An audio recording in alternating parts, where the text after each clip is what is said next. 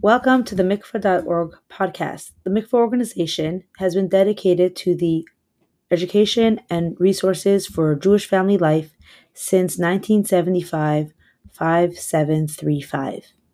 You can support our vital work at mikvah.org forward slash donate. Thank you for your support and enjoy today's recording.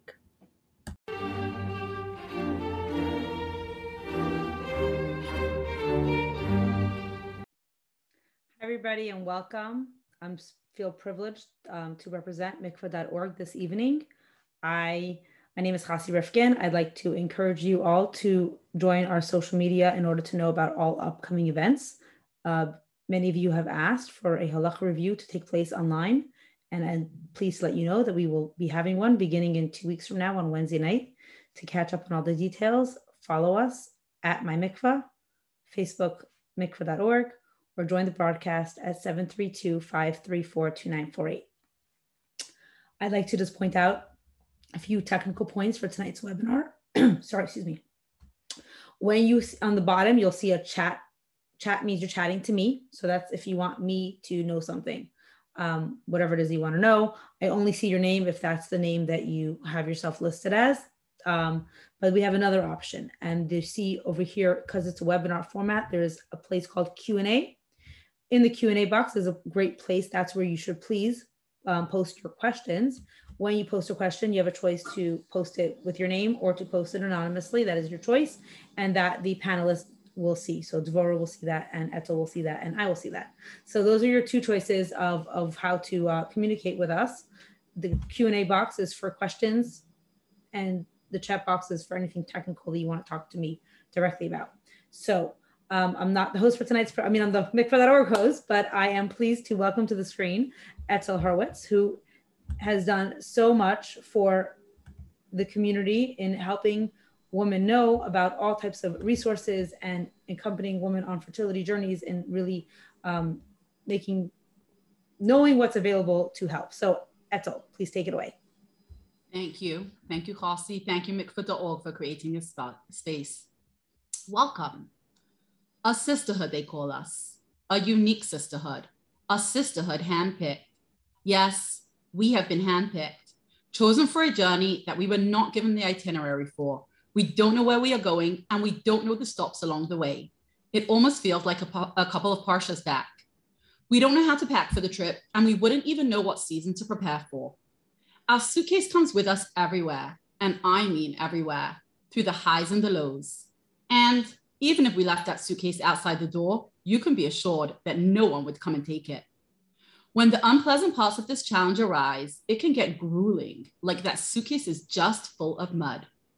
What about if we decorated that suitcase, adding another gem for our every smile, every bridge crossed, every victory, and every choice we do have to own our own happiness moment by moment?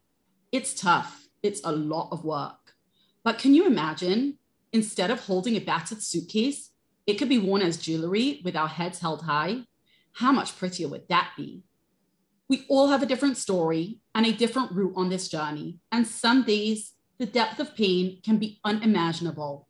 And for some, that pain seems to have no end. However, we hope tonight you will feel inspired, validated, supported, and loved. That you will walk away charged to find more happiness and connection. I am honored and privileged to introduce our return presenter tonight, Mrs. Dvora Entin. Dvora is a licensed therapist who specializes in perinatal and reproductive mental health, inclusive of infertility, pregnancy loss, and perinatal mood disorders. She is an adjunct professor at Wurzweiler School of Social Work and consults nationally about compassionate bereavement and reproductive health challenges. Dvora maintains a private practice focused on maternal mental health, serving New York, New Jersey, and Pennsylvania. We look forward to hearing some practical advice as we navigate creating intimate connections along the journey. Devora, welcome. Thank you so much, Etel. Thank you, Chassi, for welcoming me back. It's always a privilege to have this opportunity to share, to talk, to discuss. And every time I present, I learned something new, some other facet, some other angle, something that I went, oh, I didn't, I didn't think about that perspective. And I think that I want you to know that you contribute to this conversation because I actually um, we'll take that knowledge into the next room, into the next therapy room, into the next speech room, into the next kind of just lived experience room. And so I thank you for the questions, for the for the willingness to create this space together. So tonight we're talking about it's a part two. Um, it, we're talking about intimate connections. I'm going to I'm going to share my screen. We're going to work off of the PowerPoint. Give me 10 seconds to start you off here.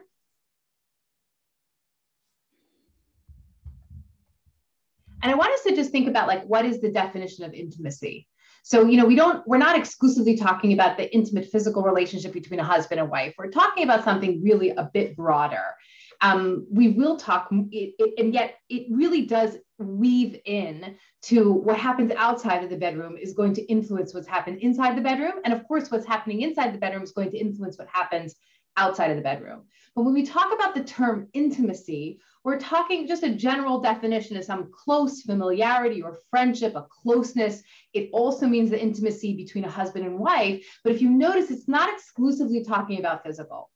That there's something about intimacy that exists between two people that can create a very deep and meaningful connection.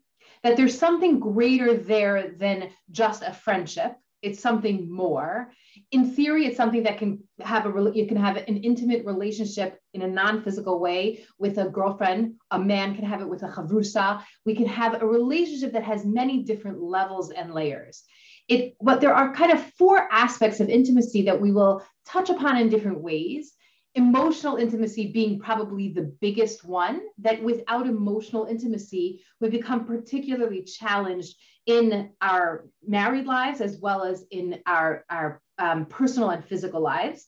We talk about intellectual intimacy, that ability to converse with the other person in a kind of matching myself intellectually, that I can have conversations and share ideas and share thoughts and um, experiences that I want to discuss with that person.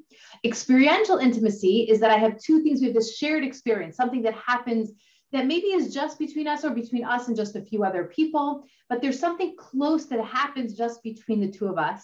You know, I think about that in, in a particular way. Very often you'll hear when people, um, I know when I started dating, and that was a long time ago, but when I was dating, it was a feeling of like, I didn't want to tell people what we did or where the date was or what we talked about because part of the growth of the relationship between a, a, a, a potential chassan and kala is the intimacy that begins to grow between them just by sharing two things that are precious between just the two of them. So experiential intimacy. And then there is actually this idea of a spiritual intimacy, that an idea of I'm going to define that for me as I can share a spiritual experience with another person that I feel maybe elevated, that I share a hashkafa, that I share um, a divrei Torah that inspires me, but more importantly, that I feel like we have this shared beautiful spiritual experience in this world. And it's not always beautiful, sometimes it's hard, right? But that there are these many different layers to intimacy that a person experiences as they are in a married life. So breaking it down, I think, is important because I want to think about what do I need to do in order to create intimacy. It doesn't just happen naturally. It's not like, oh, now I'm married and we have an intimate relationship. I may have an intimate physical relationship with that person, potentially. I may have challenges in my physical, intimate relationship. But intimacy on a broader spectrum takes actual energy, effort, work, attention. There's responsibilities there. Sometimes young couples, newly married, even people that have been married a little bit longer than newly, um, may actually struggle with this idea of creating relationship. Maybe they didn't have a good model in their upbringing. Maybe they were outside of their home for a long period of time.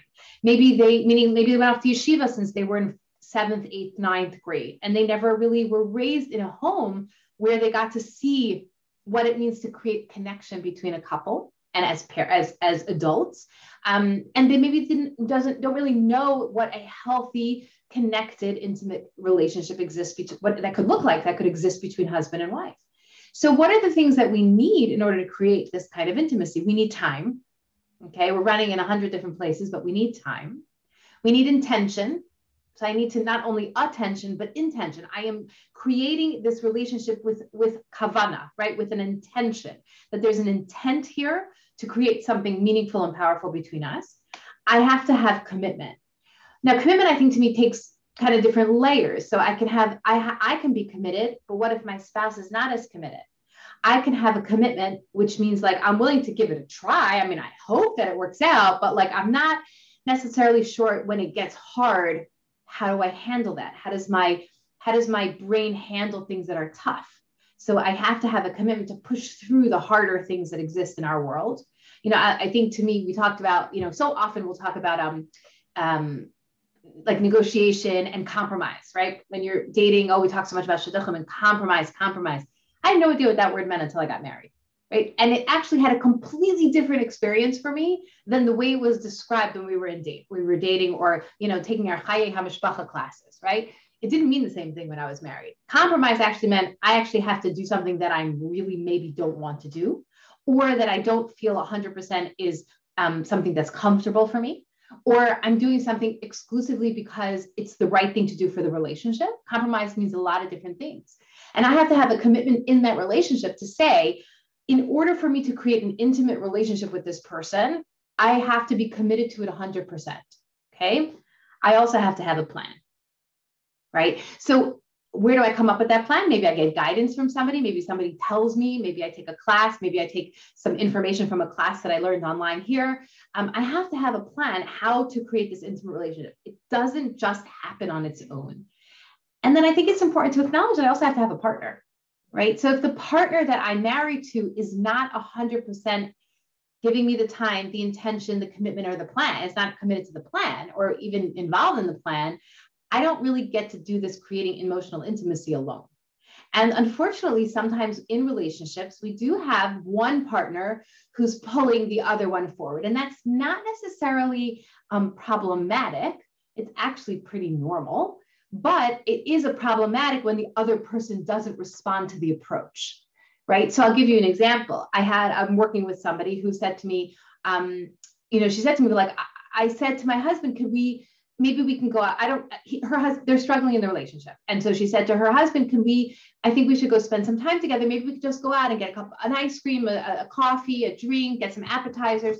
And he said, okay, that would be nice. Yes, we could do that. And then nothing happened. And I said to her, you know, the next step is to say, could we go out Wednesday night at eight o'clock?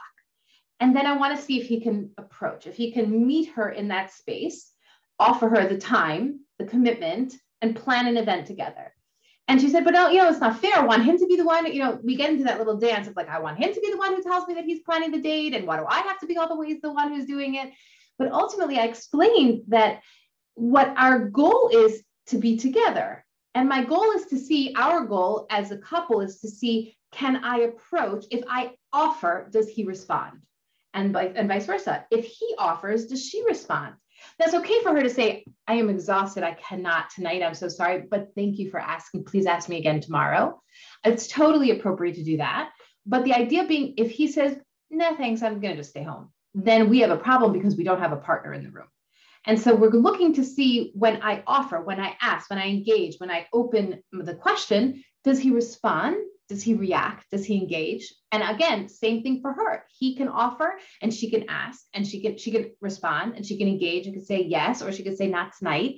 Um, but those are the kind of things that we're looking for in terms of creating an intimate relationship and an intimate connection.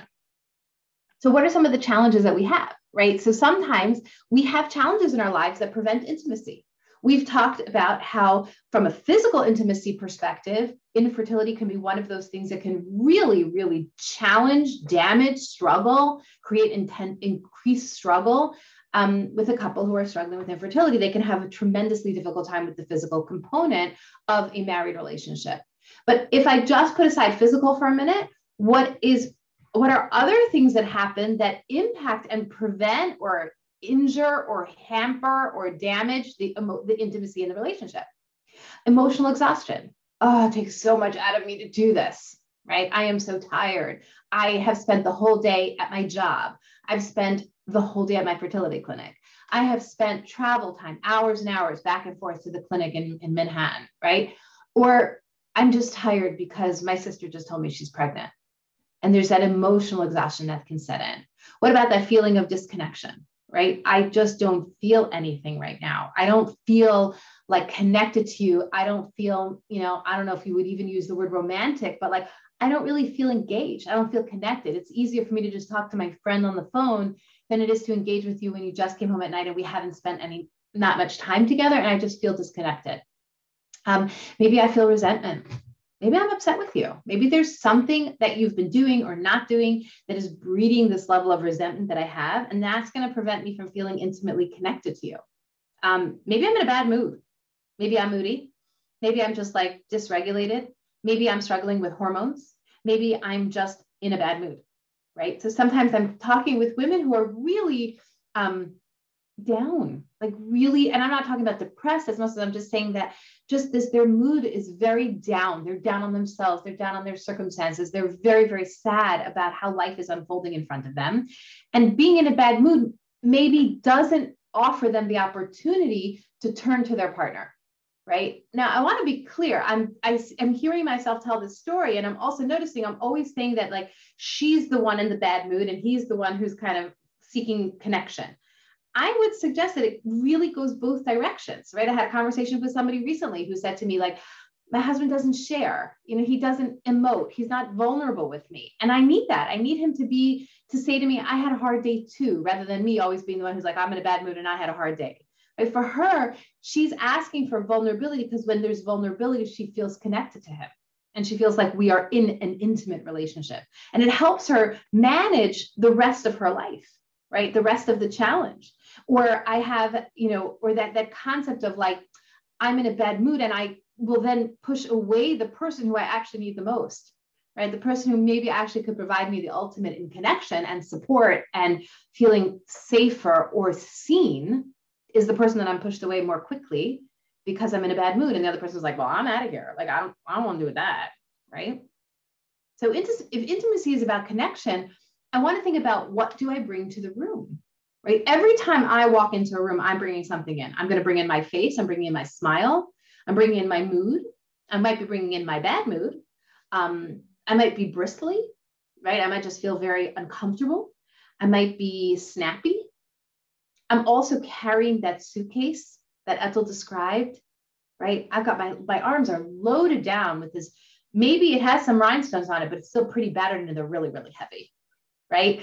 That I'm holding maybe one, maybe I'm carrying two suitcases, maybe I even have a knapsack on my back, maybe I'm carrying the burden of, of, of other things as well, financial struggles or family illness or anything else, right? Mental health struggles. I'm loaded down. I carry that into the room with me to my partner, right? And if the partner is is if I, and if I'm a male, maybe I carry in, carry in a, a, a significant heavy load of finances or um, obligations in community or a feeling of isolation even more so because i don't have other men that i can connect to or talk to. Um, so i'm carrying this into the room with me everywhere i go. So if i'm trying to create connection with another person and everything i'm carrying is so heavy and is is really dragging me down maybe i have to notice what i'm carrying into the room. And ultimately what am i holding? And i'm not only talking about the, the suitcase even though that muscle has worked out perfectly for me thank you right? We didn't plan that in advance but what am I holding? I'm also holding every experience that has brought me into this moment, right? So I'm holding the pain of today. I'm holding the pain of yesterday. I may even be holding the anticipatory anxiety and, and fear of the future. Maybe I'm holding not even the reality of the future. I know exactly what the future holds in terms of my ability to have a child or not have a child or create a family or grow a family. I know exactly what that looks like. And I'm holding all of that at the same time. And that heaviness wears me down, right? And I have to be thinking also, what is my spouse holding too? So both of us are bringing all of that into the room and we're still trying to create connection. So, how do we do that? If we're both loaded down, how do we do that? So, I do want to intersperse in the lecture like I did last time. I stopped for some questions that I feel kind of either kind of sort of apply or apply enough. And we'll pause in that and then we'll continue going. So, life seems so routine. We have our fertility diagnosis, and as of now, it's not promising. Though there are lots of ups and downs, it's just the same in and out day, day by day. It's so easy to both get busy with our own stuff. What can we do to focus more on each other and with each other? And I, I think about that idea of what do I carry into the room? But sometimes couples end up in two different rooms he's on the couch watching his on his iphone she's in her room watching netflix or something else right a movie or not or youtube clips or maybe she's listening to a shiur every single night. She's very, very special, right? But she's in her room watching something or listening to something or schmoozing with her friend in another country. And he's in his room, maybe he's learning at the table and they're not connecting, right? So they're what she describes in the question, it's very easy for us to get busy with our own stuff. And even the busyness is actually part of the distraction from the connection, right? The busyness, we tend to say, like, but I'm so busy. And we have to really question, what am I so busy with? Like, and is there an opportunity for me to put down some of that busyness in order to create connection? And I actually think that all couples are doing this. This question can apply to a couple that is struggling with fertility and struggling and or struggling with just general relationship stuff. Like it, I think fertility challenges kind of layer an additional um, frustration and also an additional, obviously, heavy load on top of the couple. But many couples, if not most couples, at some point are dealing with this inability to connect because of being busy, right? And part of that busyness can actually be very valuable for a couple, perhaps who don't have the distraction of small children or the responsibilities of any children. They may have that busyness, might be very valuable, right? It offers me purpose, perhaps, not the watching on my phone, but it offers me purpose. It offers me um, doing something meaningful, hopefully. It creates connection between me and other people. Maybe I have many people who call me for advice or guidance or friendship, right? So the busyness is valuable to me but I forgot the other person in the room, and that other person might not even be in the same room as I. So I want us to be considering what can I do to focus more on each other? Go back to the original plan. There has to be a plan, there has to be commitment, there has to be time, and there has to be intention. I have to be able to say, this is actually important, and I need to talk about this with my partner because that also has to be a partner. So I can turn to my spouse and I could say, um, you know, I'm just noticing we're spending a lot of time in separate rooms. You're on that couch and I'm on that couch, right? And we're not really chatting. And I know sometimes there isn't a lot to talk about, but we're also not connecting. And when we're distracted by our technology, we really do potentially end up with that being our primary intimate relationship rather than the intimacy of connecting with, with another human being. Um, you may have noticed, you know, I know as we're kind of edging our way toward the end of a pandemic, some of you may have noticed that creating connection felt very different after pandemic or as pandemic lift as the pandemic lifted right as we began to regain access to life i be, i noticed it i noticed that like it wasn't as easy and chilled and comfortable as it was before our world shifted and changed and so maybe the people that i would be very comfortable just hanging out with i didn't feel the same way maybe i actually kind of wanted to create new relationships with people that, I don't know, maybe had other things to offer the world or other things to offer me. Um, or maybe I had something to offer them. So it became an issue of intention. I want to create a relationship with this person. What do I need to do? The only way I can do it is to spend time with them. And it's a little bit harder to do it if I'm just on Zoom, right? So I want us to be thinking about can, if there's this person in my life who I am thankfully married to, who is busy, busy, busy, and I'm busy, busy, busy, when do I create time? So, I mean, on a very practical level, it's a conversation between husband and wife. It's, I want to caution you against the, um, you know, we don't spend any time together, or, you know, you're always on your phone, or, um, you know, I don't feel very intimately connected to you right now, right? We're always in two different rooms, or um, I feel very lonely in the marriage. I would like to suggest that it comes from a space of of um, when we talk about a plan, I would suggest that there's partly an offering of a plan. I'd like to spend more time with you. Do you think we can do a tech-free zone time, tech, tech-free time from six to eight at night? Or I'd love to spend more time with you without distractions of just being in our house again. How about if we take a walk at night? Or um, I miss you do you think we can figure out some time somewhere this week where we can spend more time together? And I know that there are women on this tonight. I know that there are women here who are going, why does it always have to be me? Now, you made an assumption that it was you who was saying that. But why does it always have to be the woman? It doesn't. But I will tell you that I once heard, and I heard it in the name of, of Rebbetzin Kosman, and she wrote a book of the spiral, the something, the something, and I should have looked it up and I forgot. A beautiful book, a little Kabbalistic, a little bit um, kind of creative in its experience of, of Adam and Chava. But one of the things that she just somebody shared with me that she described, and I it blew me away. It says that the you know the concept being that that the that the side or the rib was taken from Adam, right? And that became Chava. And that Chava's neshama is always going to be the one that is seeking reconnection to Adam. Adam lost the rib, perhaps he's still looking for it, but we know how men are about asking for help. So Chava's the one who's constantly going to be turning back to Adam's neshama to create that whole connection. So there is something in our biological creation and how Kadosh created us that we as women are going to actually be the ones that are primarily continuing to seek engagement with our spouses. When I heard that, it changed the way that I thought about an intimate relationship with a partner, about any kind of relationship with a husband, because so many women say like but why do i always have to be the one who comes up with the idea or why do i always have to be the one who seeks out his attention why isn't he coming to seek out my attention on the couch he's absorbed in his this or that or there right how come i'm always one who's asking for connection and i'm thinking well, it's biological, it's in our creative DNA, our creation DNA. So if that helps you, I hope it does because it helped me. Um, help me understand that there's actually something extraordinarily normal about that experience.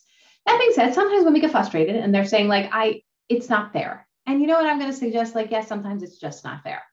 But if I set my eyes beyond the it's not fair and I go toward the what am I hoping to create? I'm hoping to create a vibrant, intimate relationship with my partner, right? With my husband. So, and if I have the capacity and the skills, which I probably do more than him, right? So if I have the capacity, the skills, I attended a lecture, he didn't, right? I am, I heard something from a Rebbetzin, a therapist, a college teacher that spoke to me, I'm going to act upon it. What's my goal? Is my goal that I'm right or is my goal that I'm connected? Right? Is my goal that it was his idea or is it my goal that I experience the connection of him responding to me and saying, Yeah, that would be nice. I'd love to spend some time with you. Right. And if he can't in that moment, hopefully we train him to say, I'm, I'm having today's not a good day, but could we try again tomorrow? Right. Thank you for asking. So those are the kinds of experiences where we connect with that other person. What is our goal? How I get there, I may need to be creative. So what do we do to focus more on each other? We pay attention we come up with creative ideas and ways that the two of us can spend time together that's meaningful. I would also suggest that there have to be certain rules with the spending time. So, you know, depending on what's going on in your life, I would suggest things like finances are not a conversation, are not to be included in, in like a date night kind of conversation. Not finances, not relationships, like how is our relationship doing, not on a regular basis. Um, things like um, there's another one that usually comes to I mean, fertility. I wouldn't bring up fertility. And you can say to him, is there anything else, or she he can say to her, is there anything else that we want to have like off the table in conversation when we're going to spend quality time together? Because if we don't, then what can also happen is the spouse can be like, uh-oh, like what, what is she going to throw at me now? Like, what are we going to have to have a deep, dark conversation? You know, like our DMCs, right? We're going to have our deep, meaningful conversations around something. And he's going, oh no, please let me go home because this is very overwhelming, right? I'm stereotyping grandly and broadly. If it doesn't apply to you, you can leave it at the door. If it applies to you, you'll giggle and you'll be like, oh, I totally get what she's talking about, right? So take what you can from that piece of the conversation and consider what of that idea, pick one idea that can help you create more connection. But honestly, the first part is that you even ask the question tells me that you're part of the way there already. Um, so you see my porcupine on the right? So sometimes some of our behaviors really lead toward complete disconnection, right? What do I need to do for myself to make sure that my quills are down? Right. So sometimes I walk in the room and I'm like, oh, her quills are up. And if my quills are up, he is not approaching. He's kind of going, I'm out. Right. I'm, I'm gonna I'm going to Mariv, right? Or he's gonna say, Oh, I I'm I have some work to do in the basement right? Do we have basements in Crown Heights? Hopefully we do it wherever we are in the world. So, right, like if I'm um I'm out, because her quills are up, or the same way the other way, his quills might be up. He might be agitated, he might be aggravated, he might be moody, and you know, and she as well. So when our quills are up, I want us to be thinking about what do I need to do for myself to bring my quills down? Because nobody's approaching me if my quills are up, they're running for the hills, right? So what do I need to do? Can I name my stressors? Can I think about, okay, if my quills are up, what is agitating me? Right? Even just last night, I was dealing with a bunch of different like stress stress inducing issues. Nothing horrible, Baruch Hashem, but like it was I, I couldn't even put my finger on what it was that was creating such aggravation for me, but my quills were up. And I made the decision to walking through. My husband saw it on my face and he was like, What's wrong? And I'm like, I, I don't even know. Like, I'm just very flooded by this responsibility and this responsibility. And this, one. I have this to do. And I still have to put together the PowerPoint for Wednesday night. And and I said to him, I'm just, I can't even pin what it is that's kind of putting my, I didn't use the word quills, but I said, like, you know, making me agitated. Uh, I don't know. I'm just very, very stressed. And saying that to a partner, saying that to my husband actually helped me put my quills down. It allowed me to be like, okay, get yourself under control. You're okay. It's gonna, you're gonna make it through. I'm not sure if it's A, B, C, or D issue. We're gonna figure it out. Just like get through it, go to bed, get a good night's rest, and hopefully tomorrow it'll be better. Of course, I didn't sleep the whole night, but other than that, it was okay, right? So, but can I name my stressors not only to myself, but can I name my stressors to my partner? Can I name my, my stressors to my husband? Increasing the vulnerability between the two of us. Vulnerability creates connection. So when I express I am feeling vulnerable, if I'm expressing my vulnerability to my husband, and I'm saying I'm having a hard time, even though I don't know why. But if I do know why, and I say, you know, I know tomorrow's um, our early 7 a.m., 6 a.m. appointment at the doctor's office, and I am so activated. I'm tired and I can't believe we have to do this again. And I'm having a really hard day. And if he can say to you, Me too, like, I know you're having a hard day. I'm feeling it the same way. And I'm glad that we're in this together. Or is there anything I could do for you? Can I bring you a cup? I'm going to bring you a cup of tea. Right. Creating vulnerability allows us to put down our quills, to put down our heavy agitation, to help us feel a little bit less alone, and ultimately creating an intimate relationship, right? That I turn to him and he turns to me. The two of us are in this together. And sometimes we need to coach each other as to what we need, right? If he had said to me, Well, what are you so stressed about? And can I fix it? I wouldn't have gotten what I needed. But because he was able to say to me, Okay, is there anything that I can do to support you? Or I'm sorry that it's so hard. I see how stressed you and frustrated you are. Maybe get a good night's rest. Then it allowed me to feel a little bit more supported. Um, if you tried to convince me that it was no big deal, it wouldn't have worked, right? So when you're dealing with stressful, anxiety provoking, producing situations. And sometimes not even a situation, it's just a circumstance, right? It's not like, well, this is happening as much as it's, I'm in pain. And today was just a hard day. Something triggered me. Something happened today. Something made me feel something heavy today. And if I can turn to my husband and say, I am just feeling it today. There's so many feelings today. And then I train him to say, I'm with you. I see you let's have let's sit down together can i bring you a cup of tea and let me grab it and we'll just sit quietly together because you know the instinct is to fix right and the frustration if we're going stereotypically male female the stereotypical response to the male is the male's going how am i supposed to fix this problem because i can't fix it maybe i'm going to go to Maariv and the woman is the one who can say i don't need you to fix it because you can't fix this problem but if you sit with me i feel better and it can be very kind of confusing for the man because in that moment the male might be going but I'm not fixing anything. Like, what am I doing of any value? And they don't realize that the just sitting part is valuable, right? Lahavdil, if you think about it, what is the value of an shiva home when we go and we sit and we don't say anything? That's the halacha. We sit and we, we are quiet. If somebody talks, we listen. But we are not there to say anything to comfort the bereaved. We are just there to show up and to say, I'm with you in this. I will sit next to you in my high chair, your low chair, and I will just sit with you until the next person comes and takes over right and i think about like the power of, of our chachamim who understood that the just sitting is valuable and that creates connection. And people who have sat shiva will share with you that they felt for the first time what it meant to be part of community. And people who are not religious and who have observed you know um, a frum orthodox shiva are like that's what it's supposed to be like. I understand now what's different. So, thinking about connecting, creating connection, vulnerability creates an intimate relationship. So, I want to introduce an idea called acceptance commitment therapy. ACT. It's a it's a it's a well researched, well well um, well much loved therapeutic intervention, or just a therapy. It's a perspective taking. What I like about it is it feels very doable um, it also is the reason I feel that it's doable is it's this idea that I don't have to get rid of my negative thoughts. So some of my challenges with like CBT, cognitive behavioral therapy, is there's a sense of like I need to change my thought. ACT says I don't have to change my thought. I can accept that I have these thoughts and feelings. And yet, even though I have these thoughts and feelings, I can commit to what we'll call living in our values. And we talk about what that looks like and what that means. But it means that there are moments of choice in our lives. We have a path to take, there are choice points. And I'm going to choose one that will allow me to live in my values as opposed to choosing the other that will allow me to live in my feelings. So I'll give you an example.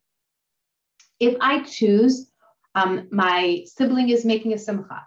She is making a bar mitzvah of her oldest, and there are five children below, and my sister is younger than me, and I don't have any children. And if my sister makes that simcha and I am going to go, I'm feeling so upset and so sad. I know I'm happy for her, but I feel so left behind. And I feel so sad that this is the family that I don't have. Like I look at what could be and I know what I don't have. And so I have a moment of choice. I'm, I might instinctively say, I am so upset and so I'm not going. Like I'm just not going. And how could you even ask me to go? You need to understand how difficult this is for me. And I'm, I'm not, I just can't go. That would be choosing to live with my through my feelings. But instead, I can say at my choice point of going to the simcha, I could say, you know, I have a lot of heavy feelings, painful feelings, sad feelings. I'm grieving. I maybe even angry. I maybe even am a little bit jealous or a lot jealous. I maybe am feeling um, overwhelmed at the intensity of time passing. I'm okay with all of those feelings. I am choosing to, though, act in my values. And my values say I value family. My values say I want to be at a simcha. My values say I'm part of a community. My values say I'm part of a family. And so I'm choosing with all of these thoughts and feelings that will come with me. I am going to choose to live and make a choice within my values. As painful, as difficult as they are, I am going to accept that those feelings exist and I do not need to change them. What I do need to do, though, Okay. I want, we'll come back to the what are your values, but what I do need to do, the slide is out of order. I want us to be thinking about turning up the volume. This was my attempt at finding a, a, a dial, right? Turn up the, turn down the volume of intensity of my feelings. I have very loud, very, very high levels of feelings. Turn down the volumes of my feelings and increase the volume of my values. So I am saying, who is driving this bus down this road? It is me, I am the bus driver. I'm going to adjust the dial. The feelings are there. I notice them. They are right there. They are on the bus. And I'm going to choose to dial down the intensity of the feelings and amplify the values driven action.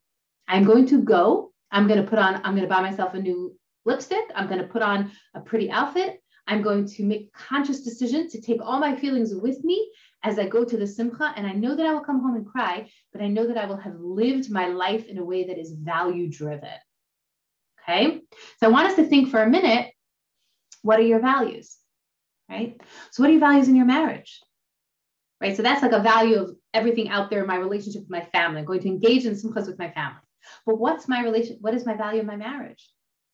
If I do not have children, is my value that even with the pain and the struggle and the intensity of not having a child, do I then punish my husband emotionally? Do I turn to him as a form of support and connection with each other? Is my value, do I have values around supporting him just as much as he supports me? Are my values to create a happy home, even if it's just the two of us? Are my values to be a balas chesed or to be community oriented or to um, get involved in community engagement and activities or chesed programs? What are my values? Maybe my values are if I don't have children, I am going to go to Eretz Israel every single year because it fills me up spiritually. Or I'm going to go to England, France, Italy. I'm going to travel because I can. And yes, I would much rather spend the ticket on taking care of my child. But if that's not available to me, perhaps one day I will have the finances or I will have no choice but to have the finances to do a trip. Or I will choose to live in a connected way with my husband. Maybe I will continue to choose in my values to say, I have a really hard time with you, Akadosh Baruch Hu. I really do. I love you very much, but I'm really, really having a hard time with you right now. But living in my values means that I still daven most days, right? Or what about in my relationship with my friends? I can feel the sadness, the jealousy, the distract, the disorientation my relationship with my friends, my friends, and then I can also turn over to that and say, but I still want my friends in my life. I need to figure out how that's going to look. And so I live in my values versus living in my feelings. But I don't have to get rid of my feelings. I don't have to disrespect myself to the point where I have to say, I shouldn't be feeling that way. Get over it. And I think sometimes that's part of the problem is like trying to convince yourself feelings wise that you shouldn't be feeling that way or that you it's not a good thing to feel that way or it's not right that you feel that way. Instead i'm just suggesting you feel that way. Just notice it. Just notice it. Okay so if this maybe is a bit of a better picture of the dials right? Can i turn one up in order to turn the other down? So here's a question from the queue. After going through some other medical treatment, it has taken away my desire to be together. I know this is a medical issue, However, what can I do about it emotionally? I know my husband deserves better, but to, but to me, there is nothing there right now. So I think this is a, a complex question relating to physical touch and physical intimacy. One of the things that I want us to be thinking about is I can also create um, physical intimacy without going to the point of it being um, it, it, there's many different layers of sexual intimacy, of physical touch and physical intimacy. And so, what I want us to be thinking about is what comes before that actually would be pleasant or pleasurable for both of us. So, can I say, I, I'm not up for that because I don't have the, because I don't feel up to it, but I would like to hold your hand. Or I would like to um, sit next to you on the couch and can I put my feet on your lap? Or can you put your feet on mine? Or would you be okay with if I could you give my hands a massage or can I massage your hands? Thinking about more of a connected touching that doesn't come along with the physical obligation beyond that. And one of the, the concepts that we're talking about here also, which I think is an important thing to notice and important thing to mention, when we talk about the arousal desire patterns between husbands and between men and women, not specifically um, husbands and wives, but between men and women, we always, you know, we talk about how women tend, not all the time, but tend to have to desire in order to become aroused, and men tend to be aroused in order to desire. It's like a flip in the way Hakadosh Baruch created us. But there's enough research rec- more recently that is discussing this idea of actually we can break that pattern that you don't actually have to have arousal, interest, desire as you're talking about.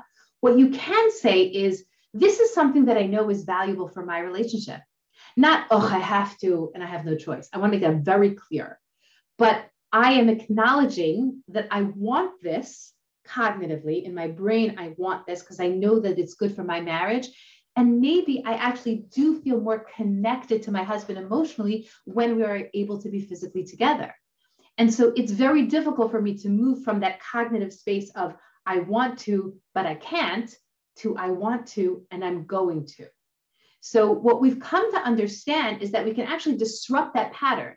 We can say, sometimes we're going to just do the Nike line, which is just do it.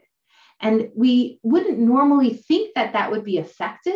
But what we have found is that when couples make an, a cognitive decision, this is what I need to do, or this is what I should be doing because it creates connection between us. I don't love the idea of I should be doing it because my husband needs it. I like more the idea of I should be doing this because it creates an emotional, intimate connection and physical connection between myself and my husband, a relationship part. It's an important part of our relationship so that I can then kind of jump past the cognitive, but I'm not in the mood or I don't feel it because of my medication. And I can move towards I can figure out what it is that I can do that feels pleasant and pleasurable and connecting between the two of us. Okay. So we tend to get stuck in the, but I have no desire. And the recommendation would be saying, can we move along the, can to, to the just do it piece and see what happens? If it creates anxiety or distress or emotional, you know, emotional or physical discomfort, then there has to be more conversation um, and more conversation about what can work for me and what can work for you. I would suggest that that's a little bit of a longer conversation, something important. Um, there are therapists that specialize in this area of helping couples create um, um, an intimate physical relationship without, especially if there's something that's happening between them that's physical, like a medication oriented challenge, and really kind of working on that with them to come to a middle ground of what would work for both. But it starts with the cognitive desire. I know that this is important to my marriage and I'm struggling with the fact that I don't feel it. I know that this is important to my relationship and I'm struggling with the fact that I don't have have that interest. And kind of, you know, we can blame it on the medication, but we also don't want to stop with the fact that the medication is problematic. We want to stop at the point where we can figure out what it is that a couple can do comfortably, halachically, between the two of them that feels safe and vulnerable and connecting on a physical level, which ultimately also increases the emotional connection as well. I think it's important to just take a minute, like kind of halfway through our slides, and say, it's really hard. Like it is really hard. This is hard most of the time. Infertility, fertility challenges is really hard, and we can do hard things. We are capable of doing hard things in our lives. We don't like doing hard things at all. Um, doing hard things sometimes mean that it will be something hard that I'll have to be responsible for all the time for a long time. And yeah, we can label it as it's not fair. I don't want to. It's not what I signed up for. I never saw this coming. All true. It is really, really hard. And I just think it's important to sometimes validate that with each other, that to acknowledge that with each other, even if I can't fix that, right? He can't make it better, she can't make it better. But the acknowledgement of that is crucial. And so one of the questions uh, was, what can I self talk or do or, or do you have any other ideas about how I can get through producing a sample for treatment or having to be together at certain times because the doctor said and it's not what I feel?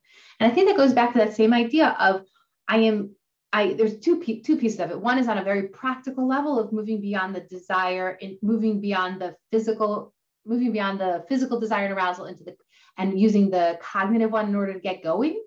Um, the other thing is I do think that there's always room for humor.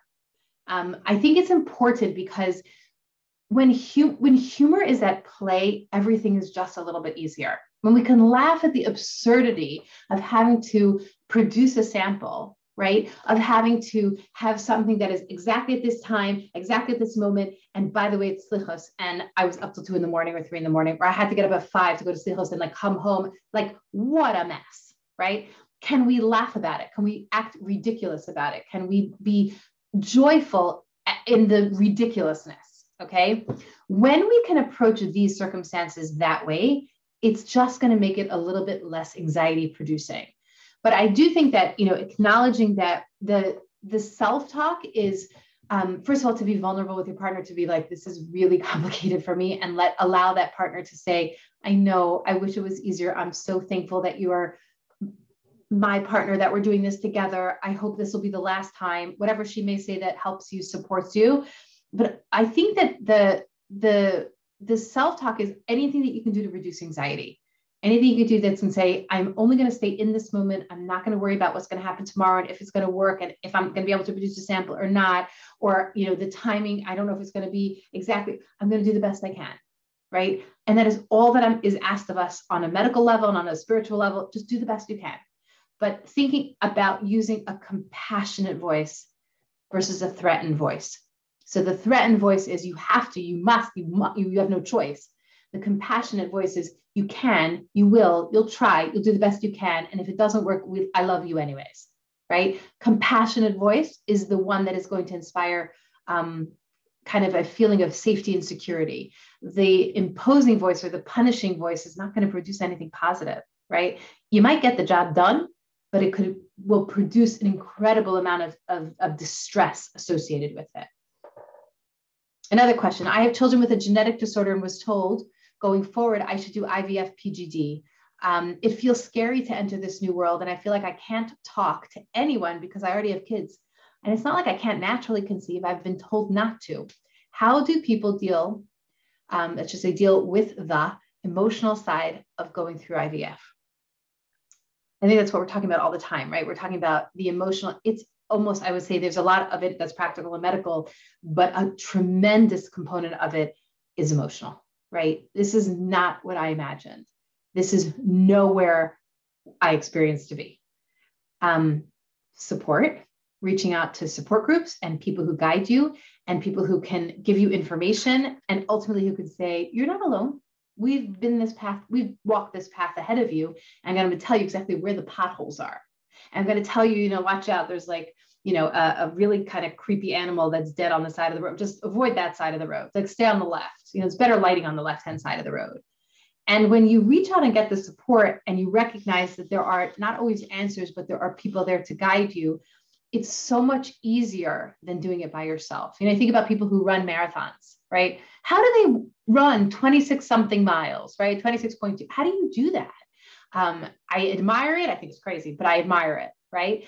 But they all say that the power of the race, when people are cheering you on from the sidelines and calling your name and telling you how amazing you are and that you're almost there, and here's a cup of water, and do you need me to tie your shoe? Like that makes the race possible. That the adrenaline rush of that moment allows you to accomplish extraordinary things like running 26.2 miles. So turn to the right, turn to the left, and say, who do I need to get the support from? And yes, while it is, um, you know, it is entering a new world that you've never really wanted to enter. I think a lot of people, when dealing with infertility, are at this place where they kind of um, are like ostriches, like they put their head in the ground and are like, we're okay, we don't have infertility, it's not a problem. But like, it's going to take somebody to pick their head up out of the ground and look to the right and look to the left and say, okay, we've just entered, you know, we're, we're entering Africa and I've got to learn the language and I've got to understand where I'm going. I'm no longer just an ostrich in the zoo. I'm actually on the plains and the I'm out in Africa. I don't know if this muscle makes any sense, but if it works for you, good, right? So if I'm doing what I need to do, I have to pick my head up out of the sand because I'm fooling myself to think that I am um, everything's okay, right? And so it's scary to enter that world of actually everything's not okay. And it seems, according to the question, that you've already begun to understand the world is going to be much more complicated than you imagine to create a larger family. And yet it's going to be emotional, it's going to be physical, physically taxing. Get the support that you need because it's so much better when people are cheering your name. So, a couple of things I want you to, in terms of with between the husband and wife, connecting the emotional side of IVF, coping with the emotional side of IVF in a connected way are things like minding each other. Am I checking in with him? Is he checking in with me? Have I told him what I need? Have I asked for support? Does he know how to provide that support? And does she know how to provide that support to him? Can we create a team? Because it's so much easier when I'm running in a pack, right? Find support from community groups, allow um, really, but also allowing the independent experiences as well as the shared ones. Like it doesn't all have to be togetherness. Sometimes it's I experience my own experience of infertility, he experiences his experience of infertility, and we come back and forth. We connect back and forth. Um, but let each other know your needs. You know, something as simple, somebody was saying, like, I don't really know what to do for her. Like, she goes to the treatment, she comes home. She goes, especially I can't go with her, um, perhaps during COVID time or because he was going to yeshiva, I'm not sure.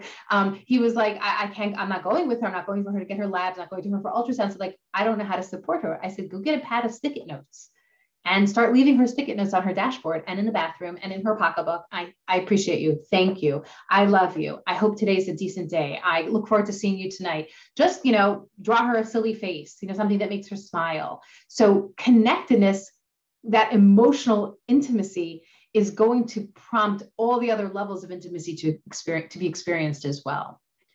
So another question, how to deal with siblings and their friends who don't share that they are expecting, and then I, the sibling, goes through infertility um, suddenly hear that they have a new baby and it's very hurtful to not be told in advance. This is one of those questions where um, I'm going to have 50% of the crowd is going to have this opinion and 50% of the crowd is going to have that opinion. So one opinion is going to be, I need you to tell me up front. And I maybe I tell her, you know, when she gets married, please let me know before I know that I, I know, we know, you know, I know, we know, we know, whatever. I don't have children. Please tell me before you announce it to the world. I don't want to be walking the streets and see you pregnant. So I may be your older brother or sister, but please tell me. And I, I'm okay. I'll be happy for you. And it may be hard, but I want to know. I want you to tell me. That also requires that you can be gracious in receiving the information. Okay. So the other 50% will say, just text me. Don't say a word. I don't want you to see me cry. I don't want to see, I don't want you to have to, I don't want you calling me. Some will say, how could she not have called me? Why did she just text me? And some will say, don't call me. I just want you to text me. I don't have to be responsive to you on the phone. Elu ve'elu right? Half here, half there.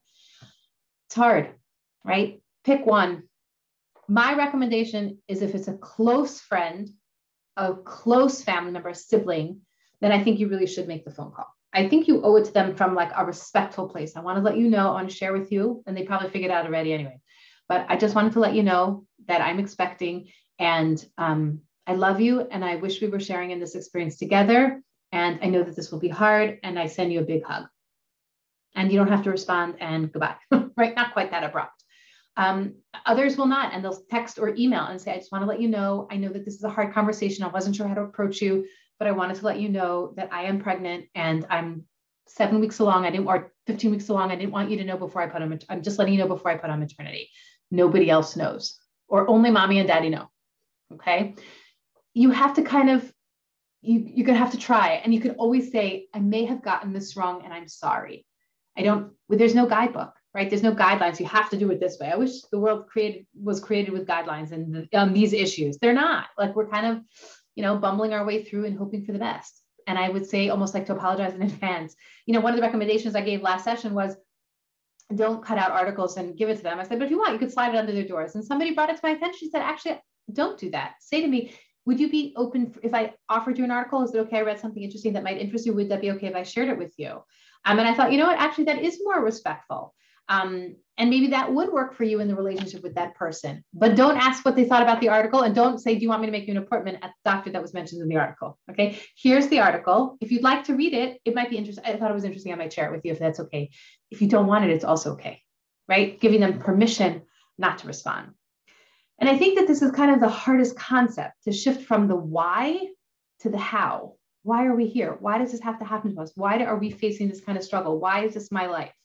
To, okay, how? How do I deal with this? How do I create marriage? How do I create relationship? How do I create a family? How do I create a life if I do not have children or I do not have the number of children I imagined or I don't have the children with the amount of time in between that I imagined? Um, you know, I was dealing with somebody a, a number of months ago who, after a really complicated, complicated um, struggle to create a family, um, delivered. And her first thing was, but my family member just had a boy and she had a C section, uh, an emergency C section. And she said, but my family member just had a boy and they're going to be making a shalom, uh, a pidyon haben. And I was like, and she goes, I'm just so upset. Like they're going to make a pidyon haben. And I kind of like didn't act so therapisty at that time. I kind of probably really didn't follow any rules in the book. And I was, but it probably was like seven o'clock in the morning um, when she called to tell me that she was having had the baby. Anyway, and I said to her, um, hold on just one second. I was like, you just had a baby. Like you have a miracle child, right? Like you, what got you into this moment, how this came about, why are we distracted by the, but my family, but my sister, but it's not fair, but how did we get here? And it wasn't the way I imagined and all of that. I said, could we please just focus on the tachlis? And I think that sometimes we get distracted by all of the little pieces of what is missing.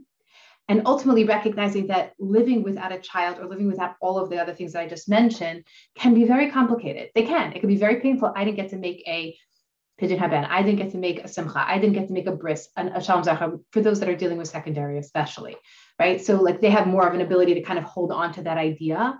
But for those that are living in primary infertility, we can't sit anymore in the details. We actually have to kind of elevate beyond that and say, I can't even think about the why and all the things that I'm missing out on. I have to think about the how. How do I create a life now?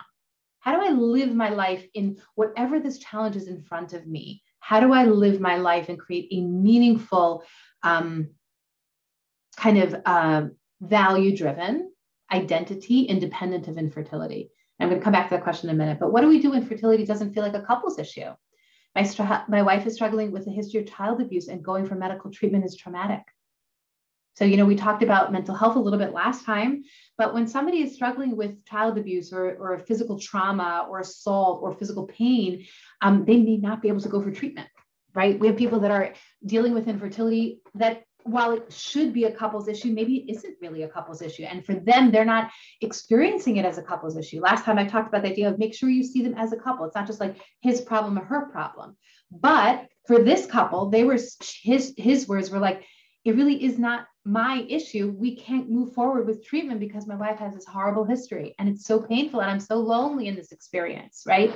So just acknowledging that what I see about this person, each of them, each individually, and then together they have to figure out how to create this life while also holding the pain of infertility and also holding the pain of circumstantial infertility right so sometimes there like we talked about reasons why a person could not move forward with infertility treatment this may be another one of them And so we we bear witness to it. We acknowledge you. We hear this.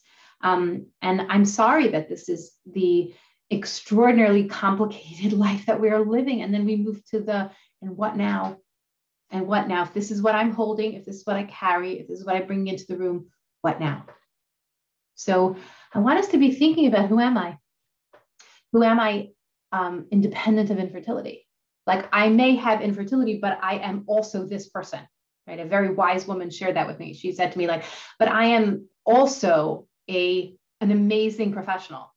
I am also a fantastic daughter. I'm an amazing wife, right? I'm also a person who is a about about chesed, about chesed, right? Like I'm not just a woman who doesn't have it. I'm also a woman, independent of infertility, right? So what is my identity? Who am I, and who are we as a couple? If I want to create an intimate relationship with this person, I have to create an identity with this person. We have to become a unit. You know, I was I once saw um I'll share their name because it's such a compliment to them. It was Avi Shulman, Mr. Mr. Avi Shulman. He doesn't like to be called Rav, Rabbi. Mr. Avi Shulman and his Rebbetzin. Um, it's a second marriage. Both of them lost their spouses a number of years before. And we were sitting at a restaurant together, had the, incredible luck and pleasure, privilege of get, knowing them professionally. And then it became a relationship and a friendship. And we were sitting at their meal, and Mr. Shulman and my husband are having a conversation. And I see Mr. Shulman going like this and she's blowing on the soup. And then I see her take out, and then it, and I'm like, I'm watching her blow on his soup. And I giggled. I'm like, you're amazing. And she looked at me and she goes, Well, he's so busy talking to your husband. He's not going to remember that the soup is very hot. He's going to reach out, he's going to drink the soup, and he's not going to, he's going to burn his tongue. So I'm just going to make sure that he doesn't have the soup isn't so hot for him. I was blown away. Blown away. That's a unit. That's a couple who is connecting and talking and having a relationship with each other on, a, on an amazingly simple and yet very, very holy level. At dessert, we had tea, and she took out um, she took out a little packet of I think probably was Splenda, and she offered and she put some Splenda. She goes, "Oh, he doesn't like the sweet and low. He only likes the Splenda, so I carry it with me in my pocketbook, so he has for dessert." You know, those are the those are the people that I extraordinarily admire. They went through so much pain. They've created. They had they had history together. They have history independently, and then they have history together. And I think about like who am I as a couple? What will they say about me as a unit? What do they say about me and my husband together? How I treat him and how does he treat me? But also, who are we as an independent unit? Independent of having children, independent of not having children. Who are we even though we have gone through so much, or who are we because we have gone through so much? I'm facing month after month of going to the mikvah. There's no chance of becoming pregnant again until some miracle drug comes out. I know it's a mitzvah, but it takes so much out of me. It seems so routine. You know, I think that sometimes we have to put in something creative. Like I said to you, you know, with the with the collecting a sample, we could do things like we can we can laugh. When it comes to mikvah, I want us to be thinking about, okay, so know yourself, right? If I said to you, listen, every month you'd get to go to, you need to go to the spa most women in the secular world would be like, Are you kidding me? Like, really, that you get to go to a spa once a month, but we don't see it as a spa because it has so many layers of, of emotion and pain and struggle and frustration. And, you know, I can't tell you how many times I've had to go to the mikvah that my mother-in-law was visiting. You know, there's always something that comes up. It's the night of the dinner. You know, there's a wedding I have to go to. There's always something happening. So, like, what do I do to make it manageable? Right? Is there something I need to know myself? I need to know what do I need in order to, to diffuse the intensity of the experience, right? Right. It may not be really focused on the holiness of the mitzvah. It may just be very practical. Do I bring a candle? Do I put on music? Do I listen, put on my AirPods and listen to something while I'm in the bath? Do I um, do I read a book? Do I take some time for myself that maybe feels a little bit luxurious? And sometimes I just have to do it. Sometimes I just get out of the move past the cognitive of this is really hard and just say, okay, but I just have to do it. And then I do.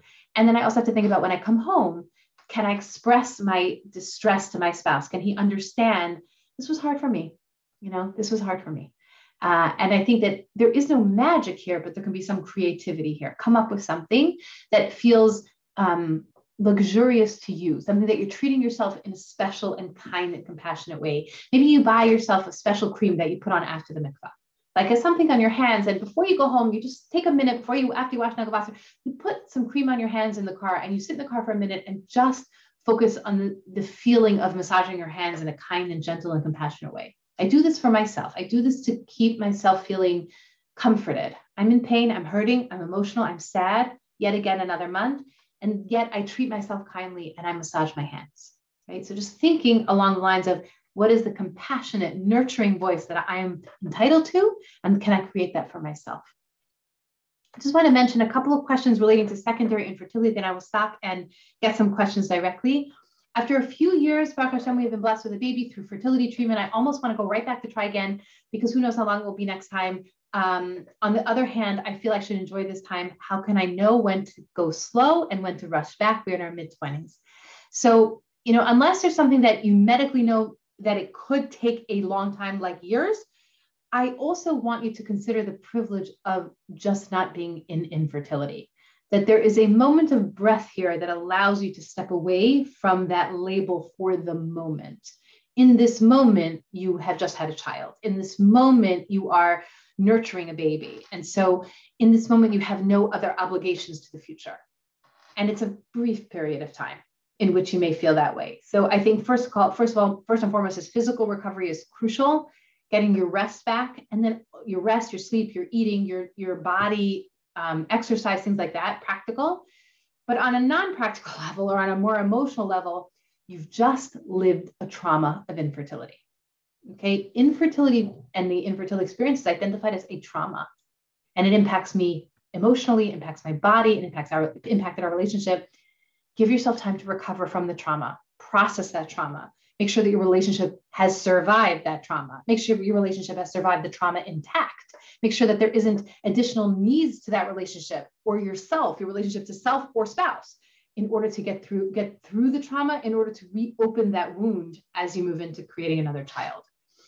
Our siblings are Hashem growing their families. Each year Hashem has decided ours will be staying at the small size of two for now. I'm so grateful for them, but it hurts each time and it's not getting easier. We are no longer in having baby stage. And each time the extended family grows, it's a reminder that ours is not. So go back to the ACT, right? I see it. These are my feelings. I have complicated feelings when other people have babies. It's hard for me. I might even cry. I might even just be sad for a few days. I might say, Oh, I miss that. And wow, time is passing. She's already having another one. And I'm going to allow myself the sadness without trying to change it. And then I'm going to live my life and my values. I'm going to attend to the children I have. I'm going to take care of myself and nurture myself and take a walk. I'm going to just notice the feelings because you know what? The feelings are going to be there forever. Forever. You know, I remember when um, when my youngest child turned 10 and I went, oh, like it's been 10 years since I've had a baby. 10 years. I should be totally fine with that, right? Hmm, not so much, right? And it caught me by such shock. I was like, oh my gosh, the feelings are like right there beneath the surface. Like my eyes will get tearful just talking about it. Because the struggle of infertility and the struggle of creating your family or creating a bigger family doesn't go away. And you will notice that person will have more. And you're kind of going, I kind of, my story ended here or my family was created here.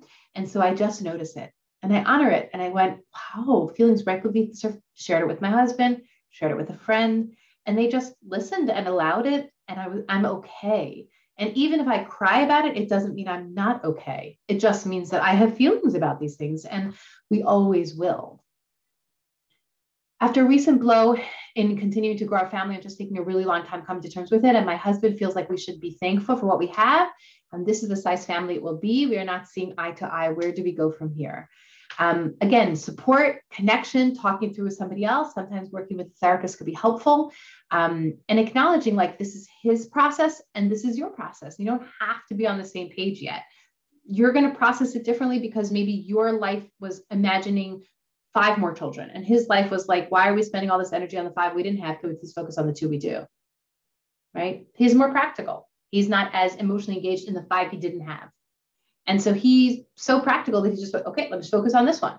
This is what we have. And I think that that practicality can sometimes feel like abrasive to the wife, right? It's like, but you're not listening.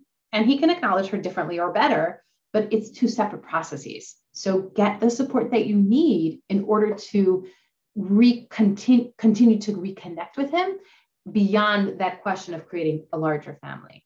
Um, one last question here. We ended up adopting, but we still feel like we are in the infertility club, and yet we don't really belong anywhere. This is a tough one because, you know, I think actually it's one of the hardest things when people begin the process of adoption or um, creating an alternative, like kind of an alternative way of creating a family. They may leave that official world of infertility, but they're still coping with the reality of infertility. Again, who can I turn? And they feel very lost because they can't be in the primary fertility group, can't be in the secondary. Maybe they can, but like they don't necessarily feel the same way, but yet they're still holding the same pain.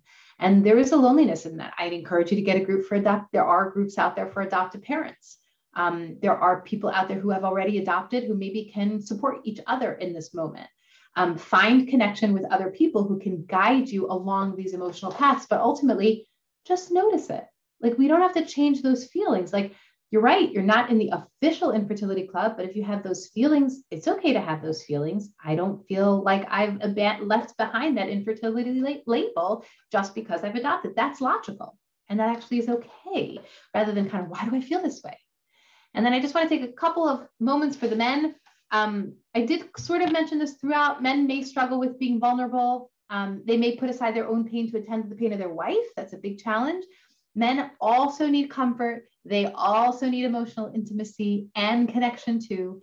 And may and they may need reminders to engage emotionally. They might forget the value of the emotional connection, which is very often really needed in order to create the physical connection um, and the physical intimacy beyond beyond um, the, the, walls of the living room. Um, okay. So what now? Creating an identity as a couple, independent of children, creating a purpose beyond be, beyond or before parenting. And who can i use as a role model?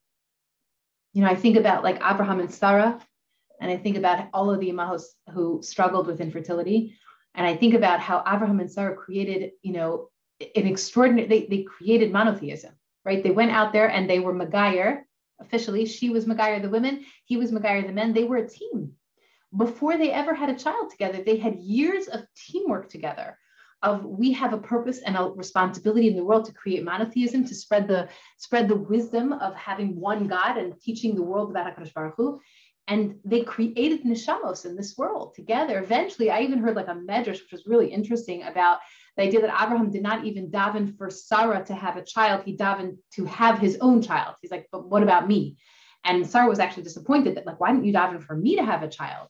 Um, and part of it, one of the medrash was describing it, uh, or it was a commentary, I think it was a medrash, but a commentary was describing like, um, because Abraham didn't want to mess with what she was doing so magnificently. Like he, he felt like she had this tafkid of being the guy of all the women.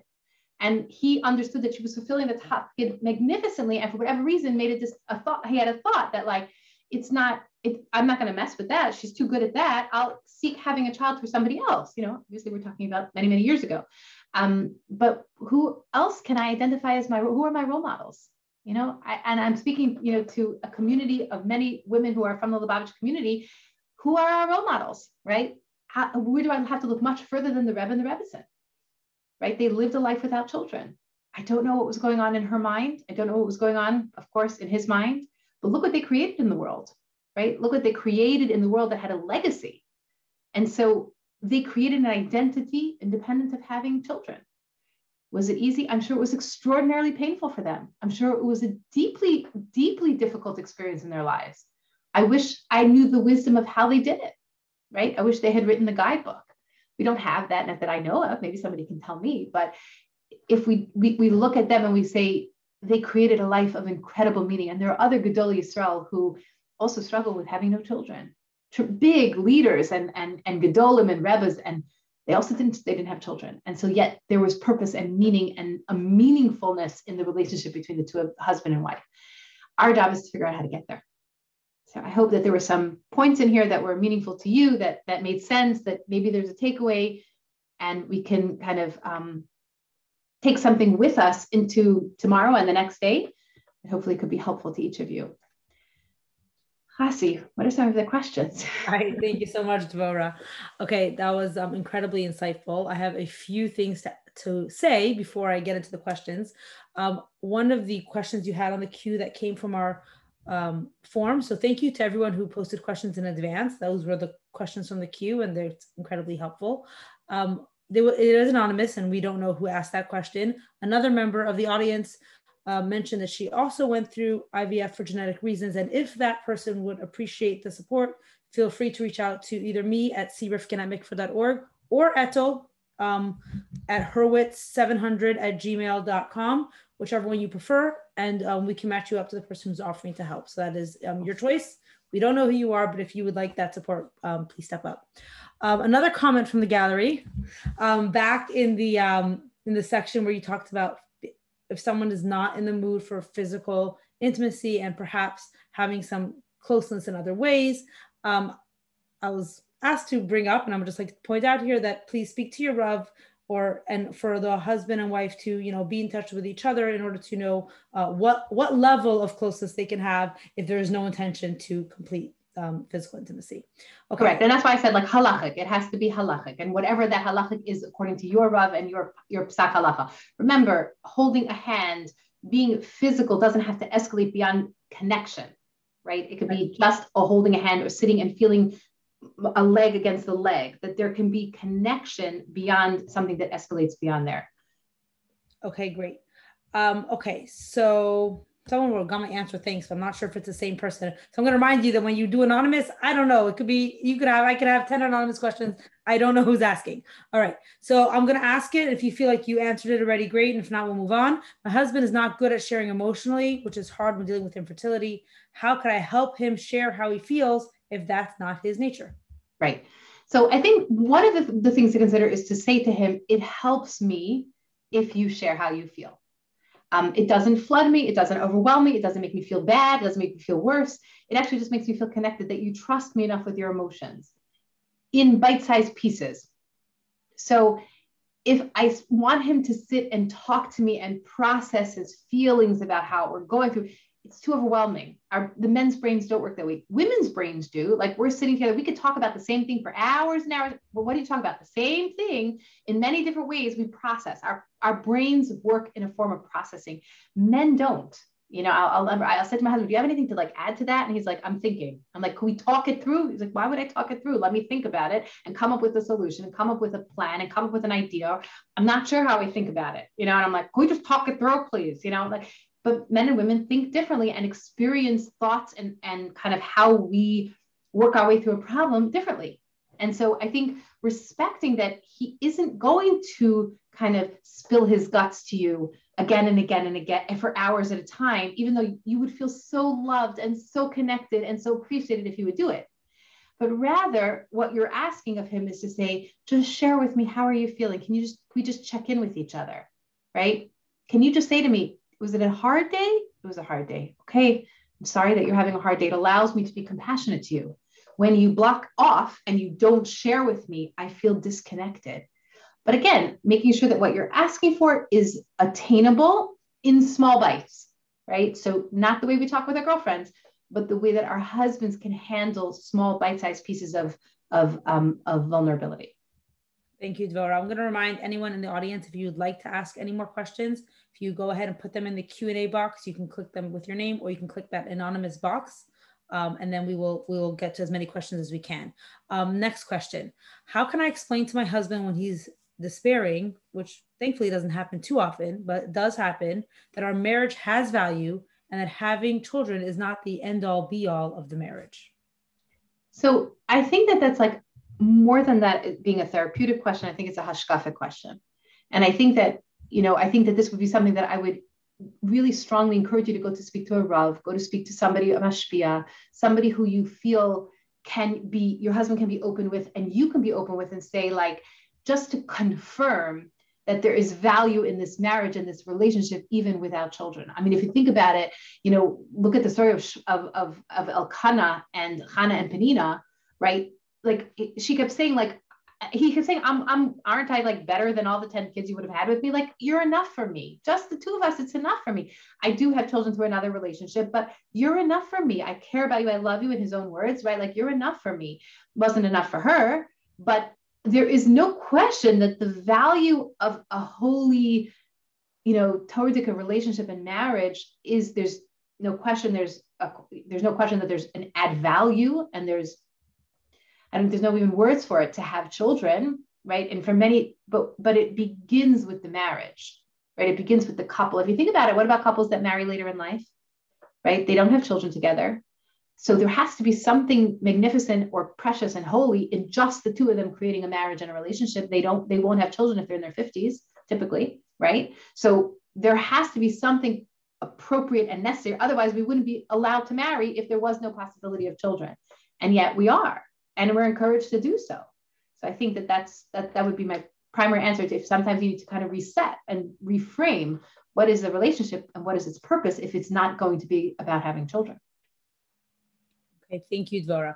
Next question is addressed to me, so I'm gonna say it and answer it, and that is, will will we be able to access the recording? Because I missed the beginning. Yes, everyone who registered for the session will be getting an email automatically in 24 hours. You don't need to email me to ask me. In 24 hours, you will get an email with the recording link. It will be viewable for seven days. That's it because I have to delete it from my cloud. There's a limit to how how many recordings you can store. So you got seven days from tomorrow. It will be seven days that you can listen to it. After that, Be'ezras Hashem, we will post it. Um, it will be on the mikvah.org website. Um, I will discuss with the with with Dvora and with Etel whether it will be something that is open for everyone to view or whether it will be a rental like our part one. I'd like to also mention, you know, in the question that you just answered, it was also mentioned in depth in part one, which did take place last year. If you didn't hear part one last year with Ari Omen, with Dvora, with with Rifki Brickman, and with Sarah Mrazov, if you wanted to hear that session, it is available at mikvah.org forward slash mall forward slash rentals and um, we did that. It's a rental. It's a very small amount of money. It just makes it that it's not a publicly um, viewable session. It just makes it closed. So whether this will be there or public, we will decide. Um, but it is available for everyone who did register for the next seven days. Please make the time to watch it during that time because after that, I will be deleting it. Okay, um, next, what can I do if my husband won't go for treatment? Medical treatment or emotional treatment? uh, I guess address it from both oh, ways. It's probably med- I would I would suggest oh. it's probably medical. Okay. Um, yikes. So you know, usually, I would like to suggest that it becomes mental health, right? So if he says, if we know that medical is what's needed, and there isn't something that's preventing him halachically from going for medical treatment, I just want to put that out there, then it's purely an issue of fear or it's purely an issue of I, I can't bring myself to do it or I'm embarrassed or I'm uncomfortable, then engage slowly and engage with compassion and engage in a way that allows you to say, um, we can do, we can, we can do this together. We will go slowly. Do you want me to go talk to somebody first? Do you want me to talk to a Rav? Do you want me to talk, figure out which doctor we should go to?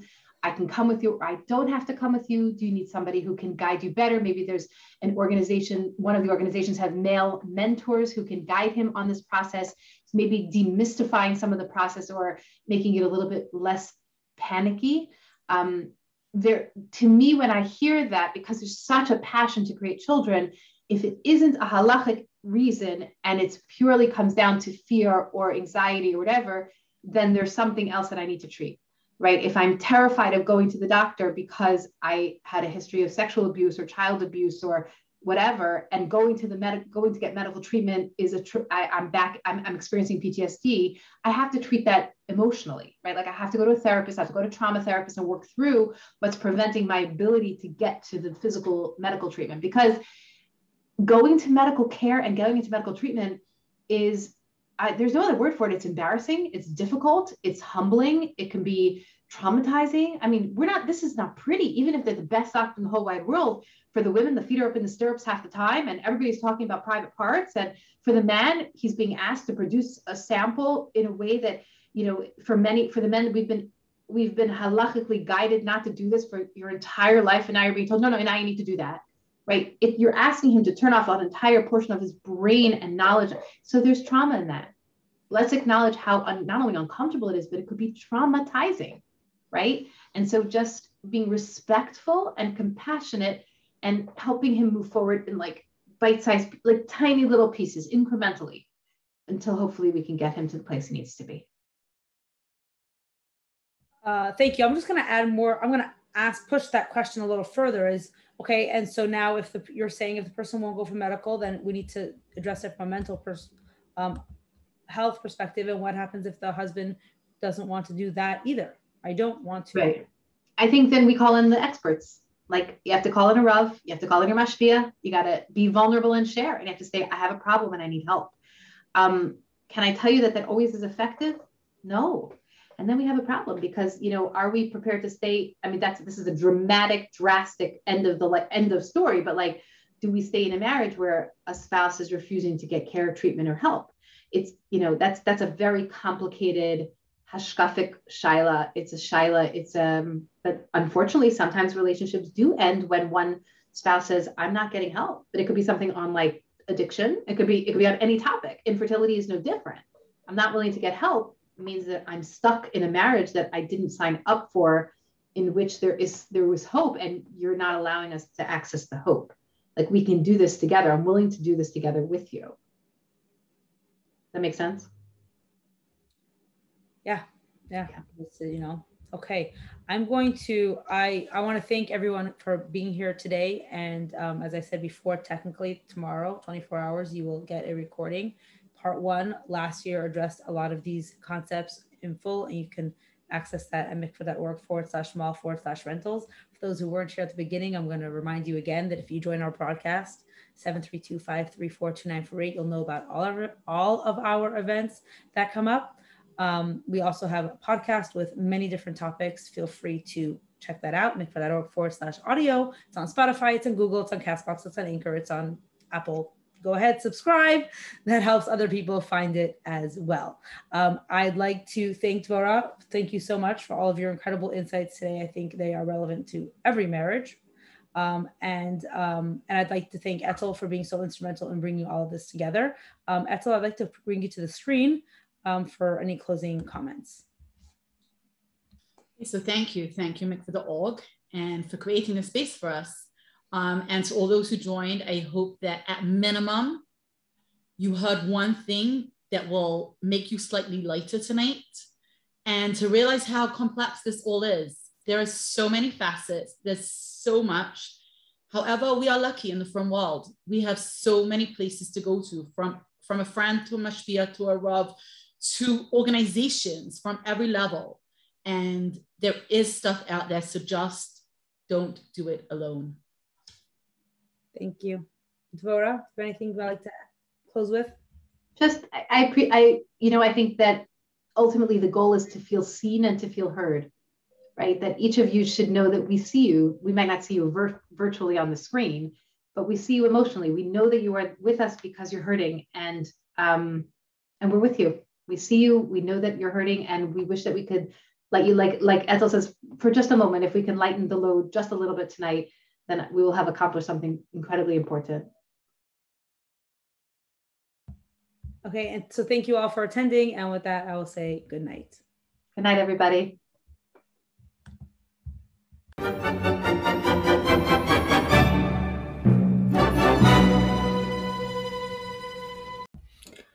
We hope you enjoyed today's recording. Please take a moment to leave a rating or a review to help others find the podcast. We welcome you to support our vital work at mikvah.org forward slash donate. For feedback, please email podcast at mikvah.org. Have a wonderful day.